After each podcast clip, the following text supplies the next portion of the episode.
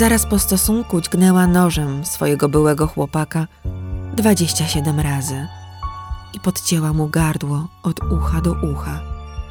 Na koniec strzeliła z pistoletu prosto w twarz mężczyzny. Wszystko wydarzyło się w domu ofiary, 30-letniego Trevisa Aleksandra, 4 czerwca 2008 roku w Mesa w Arizonie.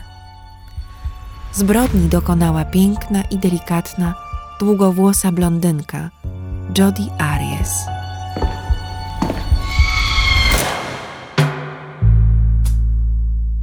Poznali się w 2006 roku i była to miłość od pierwszego wejrzenia. Początkowy okres ich relacji był bardzo intensywny i pełen namiętności, a potem było już tylko coraz gorzej. Jak zeznawali przyjaciele, rodzina i znajomi ofiary, Jodie miała obsesję na punkcie Trevisa. Była o niego chorobliwie zazdrosna i chciała kontrolować jego życie w każdym aspekcie. Morderczyni w jednej z wersji wydarzeń, jakie prezentowała w sądzie, próbowała przedstawić sytuację odwrotnie, siebie stawiając w roli maltretowanej fizycznie i emocjonalnie partnerki, która zmuszona była w obronie własnej do zabicia swojego kata. Jej sprawa, uroda i ociekająca seksem historia dosłownie zelektryzowały Amerykę podczas dwóch procesów. Jak do tego doszło? Jodie urodziła się 9 lipca 1980 roku w Salinas w Kalifornii. Twierdzi, że miała straszne dzieciństwo pełne przemocy, choć jej opowieści nie potwierdza matka Sandra Aries. W rzeczywistości dziewczyna dorastała w zwykłym domu pełnym miłości. Była najstarsza z czwórki rodzeństwa. To Jodie bywała źródłem problemów. Gdy miała 14 lat, rodzice przyłapali ją na uprawie marihuany. W wieku 17 lat rzuciła szkołę średnią i utrzymywała się z pracy kelnerki. Z rodziną komunikowała się od tamtej pory sporadycznie. Nie rozstawała się z aparatem fotograficznym i pragnęła zostać sławną fotografką, choć chyba niewiele robiła w tym kierunku. Jak już mówiłam, Travis Alexander i Jodie Aries poznali się we wrześniu 2006 roku na zjeździe firmy Prepaid Legal Services w Las Vegas. 26-latka wciąż pracowała jako kelnerka i była w kiepskiej sytuacji finansowej, ale postanowiła zmienić branżę i nawiązać kontakty na wspomnianym zjeździe. Travis, który był także mówcą motywacyjnym, wystąpił podczas jednej z konferencji. Wyznał publicznie, że jest singlem i poszukuje dziewczyny. Ladies, come get me, zażartował. Gdy słucham jego wypowiedzi dzisiaj, a można ją zobaczyć wplecioną w archiwalne artykuły ABC News, dosłownie włosy stają dęba. Gdy przemawiał, na widowni była kobieta, która rzeczywiście go zdobyła. Wracając do konferencji w Las Vegas, Travis wypatrzył Jodie w tłumie. Nie dało się jej nie zauważyć. Naprawdę była i wciąż jest piękną kobietą. Aleksander podszedł do niej i zaproponował kolację. On też wpadł jej w oko. Odnoszący sukcesy sprzedawca usług prawnych, przystojny mężczyzna i niezły flirciarz. Po prostu dosłownie między nimi zaiskrzyło. Oboje zapałali tym samym uczuciem. Rozmawiali do białego rana. Następnego dnia zauroczony Travis powiedział przyjaciółce, że znalazł kobietę swojego życia. No cóż, rzeczywiście tak było, choć pewnie takiego rozwoju wypadków nie przewidział w najgorszych snach.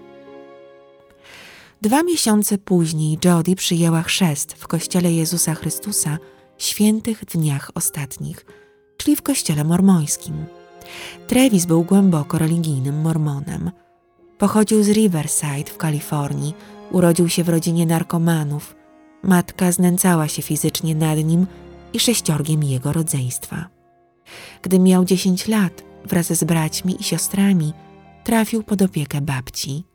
Już jako dorosły mężczyzna przeszedł na mormonizm. Aries mieszkała w Wairika, małym kalifornijskim miasteczku. Aleksander w oddalonym o ponad 1650 km Mesa, w Arizonie. Przez długi czas kontaktowali się ze sobą przez internet i telefon. Spotykali się w różnych miastach. Gdy w pobliżu pojawiali się jego znajomi, udawał dystans. Starał się nie zdradzać, że łączy ich intymna relacja. Swoją frustrację związaną z wewnętrznym konfliktem wyładowywał na dziewczynie. Nie był taki święty. Pobożny mormon źle znosił świadomość, że doszło do przedmałżeńskiego seksu z Jodie, dlatego winę zwalał na dziewczynę i nazywał ją dziwką w SMS-ach i e-mailach. Relacja popsuła się obustronnie. Młoda kobieta dosłownie dostała obsesji na jego punkcie. Gdy nadarzała się możliwość, przeglądała jego pocztę mailową, podsłuchiwała prywatne rozmowy, chodziła za nim do łazienki i czekała pod drzwiami, aż wyjdzie. Ich relacja naprawdę była intensywna, co dowodzi liczba maili, które wymienili w czasie trwania swojego związku. Wysłali do siebie 82 tysiące wiadomości. Przyjaciółka Trevisa, Sky Lovinger Hughes, powiedziała mu wprost, cytuję, Obawiam się, że znajdziemy cię posiekanego w jej zamrażarce. Po pięciu miesiącach Trevis nie wytrzymał, chciał zerwać. I zerwał, choć obsesja kobiety nie zniknęła. Oficjalnie rozstali się w czerwcu 2007 roku, nadal się jednak widywali. Jodie czasem wpadała do jego domu nieproszona. Z jednej strony gniewał się, z drugiej zgadzał się na seks z nią, mimo iż Aleksander spotykał się już z innymi kobietami, chyba nie do końca zrażony prześladowaniem przez Jodie. Była dziewczyna poprzecinała mu opony samochodu i to dwa razy. Schakowała mu konto na Facebooku. Travis do końca lekceważył zagrożenie. Zaplanował wyjazd w czerwcu 2008 roku na rekolekcję z nową narzeczoną. Zapytany przez kolegę, czy martwi się tym, co może zrobić Aries, powiedział: Nie, jest szalona, ale jest nieszkodliwa. Bliżej podróży znajomi próbowali się z nim skontaktować. Bezskutecznie. Nie odbierał telefonu, nie odpisywał. Jego przyjaciel Chris Hughes nagrał mu się na sekretarkę. T-Dog, lepiej żebyś był martwy, bracie. Oddzwoń. To miał być tylko żart. Tymczasem Travis rzeczywiście już nie żył. Zamordowała go była dziewczyna. Przyjaciele przybyli do jego domu w Mesa 9 czerwca 2008 roku. Wszędzie była krew. Zmasakrowane ciało leżało pod prysznicem od pięciu dni. Przypomnę, trzydziestoletni mężczyzna został pchnięty nożem 27 razy. Miał podcięte gardło od ucha do ucha. Został postrzelony w twarz. Wezwano policję. Podejrzenie padło natychmiast na 27-letnią Aries. Przyjaciele opowiedzieli o ich trudnej relacji i obsesji kobiety. Jodie wyparła się wszystkiego. Powiedziała policji, że w dniu morderstwa wyjechała do Utah spotkać się z mężczyzną, który miał być następcą Aleksandra. Podobno Trevisa nie widziała od kwietnia. Ryan Burns, czyli nowy kochanek, zeznał, że dotarła do niego wypożyczonym samochodem 5 czerwca, dzień później niż się umawiali. Twierdziła, że się zgubiła i nie mogła znaleźć do niego drogi. Mężczyzna był zaskoczony różnicą między niewinnym wyglądem Jodie a jej zachowaniem. Kobieta dosłownie rzuciła się na niego i zaczęli się całować – była na pewno bardziej zadziorna, jak to ujął, i silniejsza, niż by się mogło wydawać. Burns zauważył też opatrunki na jej palcach. Wytłumaczyła się, że skaleczyła się w rękę potłuczonym szkłem w restauracji, w której pracowała. To były tylko poszlaki. Jednak pojawił się niezbity dowód, że kobieta była z Trewisem dniu jego śmierci odnaleziono w domu ofiarę wrzucony do pralki cyfrowy aparat fotograficzny. Kilka tygodni zajęło technikom odzyskanie zapisanych zdjęć. W końcu się udało. Odkrycie było makabryczne. Na kadrach widoczna była para, Travis i Aries podczas zbliżenia seksualnego oraz zdjęcie Aleksandra pod prysznicem. Ostatnia fotografia zrobiona za jego życia.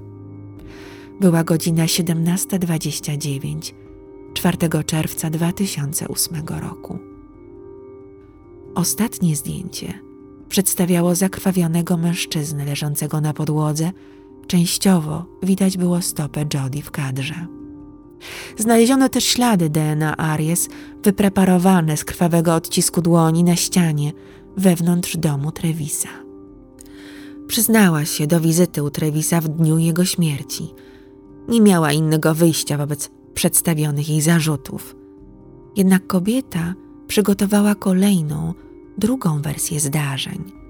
Tak, to prawda, zrobiła zdjęcia pod prysznicem po tym, jak uprawiali seks. A potem dwóch zamaskowanych intruzów weszło do domu i zamordowało Trevisa. Jej tylko grozili i zakazali mówić o tym, co się zdarzyło. Cytuję. To było najstraszniejsze doświadczenie w moim życiu, powiedziała.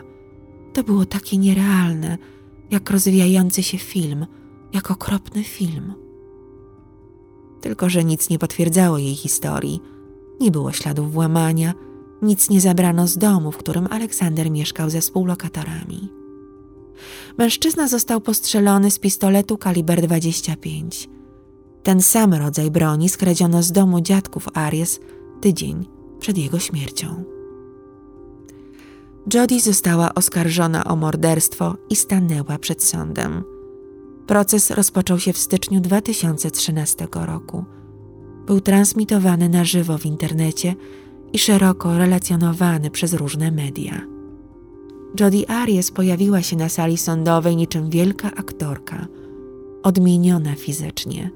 Zamiast seksownej blondynki, zgromadzeni ujrzeli skromną szatynkę w dodających jej powagi okularach, marynarce i spodniach khaki. Kobieta opowiedziała trzecią wersję dramatycznych wydarzeń. Podobno Aleksander wpadł we wściekłość, gdy upuściła aparat podczas robienia zdjęć pod prysznicem. Zabiła go w samoobronie, choć Travis nie miał broni, nie mógł jej niczym zagrozić. Zresztą wykorzystywał ją przez cały czas trwania ich związku, wciąż obawiała się o własne życie.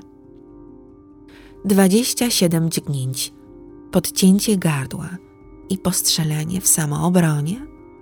Słyszycie, jak to brzmi? Podobno od dawna się nad nią znęcał, to dlaczego wracała do niego jak bumerang po zerwaniu? Przedstawiała związek z Trevisem tak, jakby chciała zabić go po raz drugi, odbierając mu dobre imię. Jej zemsta nie zakończyła się w chwili, gdy strzelała do niego z pistoletu. Aries podczas przesłuchania zachowywała spokój. Zerkała na ławę przysięgłych, na obrońcę, uśmiechała się delikatnie, rumieniła, gdy wspominała o intymnych sprawach. Głos miała cichy, miękki. Jej adwokat wiele razy przypominał jej, by mówiła głośniej. Kiedy opowiadała o ostrym seksie, do jakiego doszło zaraz po jej mormońskim chrzcie, spuszczała wstydliwie wzrok i przybierała smutny wyraz twarzy. A przecież czuła się wtedy jak zużyty kawałek papieru toaletowego. Wisienką na torcie były jej rewelacje, jakoby widziała Aleksandra masturbującego się do zdjęć dziecka. Kto jej doradzał? Jaki prawnik pozwolił, by jeszcze bardziej się pogrążyła? Cóż, jej prawnik wypowiadał się w podobnym tonie. Mecenas Lawrence Kirk-Nermi podkreślał, że Travis był uzależniony od seksu i pornografii. Jednocześnie w tle toczyła się wojna między niespodzianka, adwokatem Jody i nią samą. Nermi, zastępca obrońcy z urzędu hrabstwa Marikopa, został wyznaczony do jej obrony. Od 2011 roku wiele razy prosił o zwolnienie go z obowiązku reprezentowania kobiety. Aries też chciała go zwolnić, jednak sędzia odrzucał zarówno jego, jak i jej prośbę. Co się wydarzyło między nimi? Nermi nie dawał się kobiecie manipulować. Widział na własne oczy, jak lawiruje, zmyśla, pozuje i nie chciał brać w tym spektaklu udziału. 8 maja 2013 roku ława przysięgłych uznała Jodi Arias winną morderstwa pierwszego stopnia. Ława przysięgłych nie była w stanie podjąć jednomyślnej decyzji i skazać ją na śmierć. Ostatecznie została skazana przez sędziego na dożywocie bez możliwości zwolnienia warunkowego. Kiedy odczytywano wyrok, tłum przed budynkiem sądu dosłownie wybuchł wiwatami. Dodam, że był to tłum złożony głównie z kobiet. Prawdziwa sprawiedliwość będzie w życiu pozagrobowym, kiedy Jody będzie płonąć w piekle, powiedziała siostra Aleksandra, Tanisza Sorenson, po ogłoszeniu wyroku. Rodzina ofiary była rozczarowana, liczyła na karę śmierci. W Arizonie egzekucję wykonuje się przez podanie śmiertelnego zastrzyku i zapewne krewni Trevisa z chęcią byliby świadkami śmierci Jody. Dwadzieścia minut po ogłoszeniu wyroku Arias powiedziała dziennikarzowi telewizji Fox ten Phoenix, że rozumie, czemu ława przysięgłych nie wierzyła jej słowom. Kłamała na początku, by ukryć szczegóły, których nie chciała upublicznić. Powiedziałam wiele lat temu, że wolę śmierć niż życie, i nadal jest to prawdą. W jej rodzinie dominuje długowieczność, dlatego wolałaby jak najszybciej umrzeć, niż siedzieć przez długie lata w więzieniu. Drugi proces rozpoczął się jesienią 2014 roku. Sądowy teatr koncentrował się głównie nie na zbrodni, lecz na psychologicznym charakterze ofiary i sprawczyni. Obrońca, ten sam co wcześniej, malował obraz uległej, wystraszonej Jody, która doskonale wcielała się w tę postać na sali sądowej. Biegli obrony, usprawiedliwiając Aries, wskazywali na zdiagnozowane u niej zaburzenie osobowości typu borderline i zespół stresu pourazowego, wywołany traumatycznymi doświadczeniami z dzieciństwa i krzywdami, jakich doświadczyła od Trevisa. Aleksander był dosłownie potworem, gdyby wierzyć słowom oskarżonej i jej mecenasa. Matka, na którą tak narzekała Jody, również zeznawała. Przedstawiała córkę jako wspaniałą, łagodną dziewczynę o promiennym uśmiechu. Dziewczynę, która chciała pomagać innym, marzyła o domu, mężu i dzieciach. Sandra Aries, zapytana, czy uważa, że jej córka była ofiarą, odpowiedziała: Czuję się, jakby była ofiarą. Zdecydowanie. Widziałam siniaki na jej szyi, widziałam siniaki na jej ramionach. Ponownie ława przysięgłych zabrnęła w ślepy zaułek podczas 26-godzinnych obrad. Jedna z kobiet odmówiła skazania Aries na śmierć. Wynik był 11 do 1 za karą śmierci. Sędzina Sherry Stevens ogłosiła błąd w procesie z uwagi na niejednomyślność przysięgłych. W takiej sytuacji prawo stanu Arizona przewidywało karę dożywocia.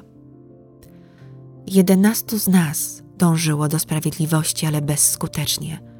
Absolutnie uważamy, że karą powinna być śmierć, powiedział jeden z przysięgłych. Przy okazji wybuchł skandal, gdyż w mediach społecznościowych ujawniono dane osobowe kobiety, która nie zgadzała się na surowszy wyrok. Grożono jej śmiercią. Jody Arias odsiaduje karę w Perryville, w stanowym więzieniu Arizony i dalej walczy.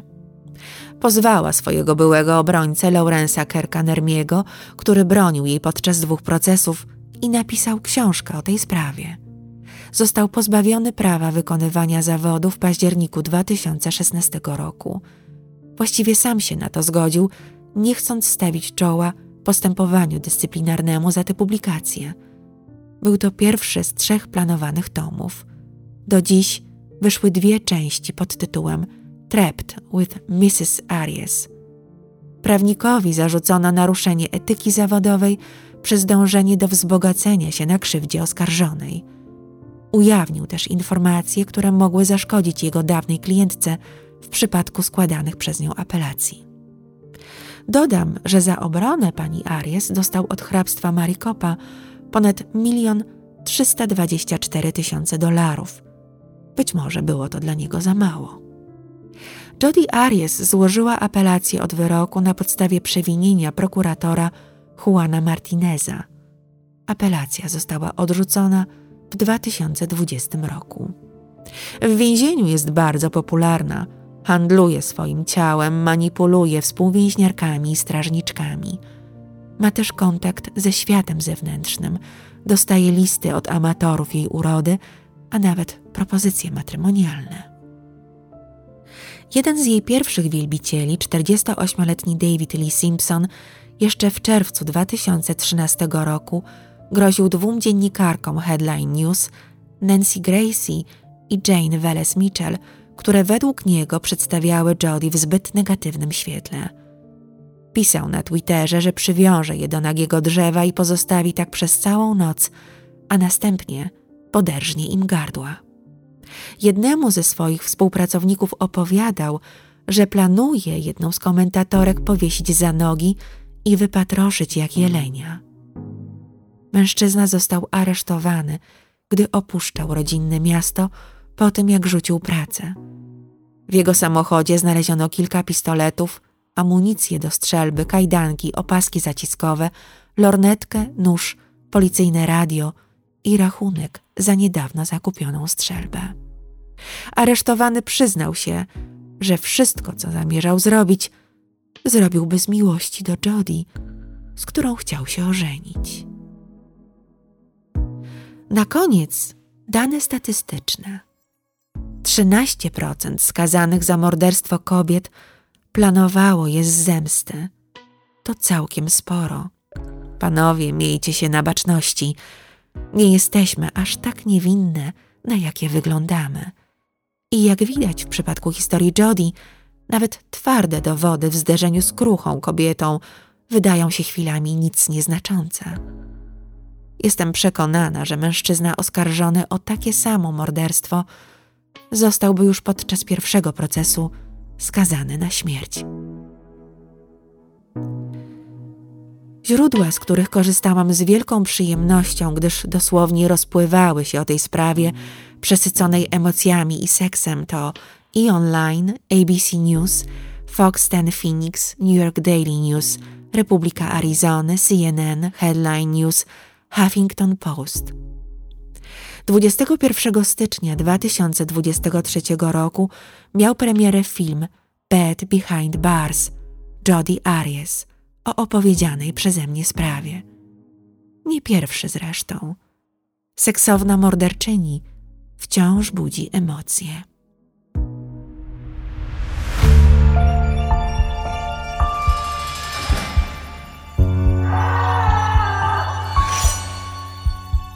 Do usłyszenia i do zobaczenia w moim worku kości w Warszawie przy ulicy Bagatela 10. Renata z worka kości.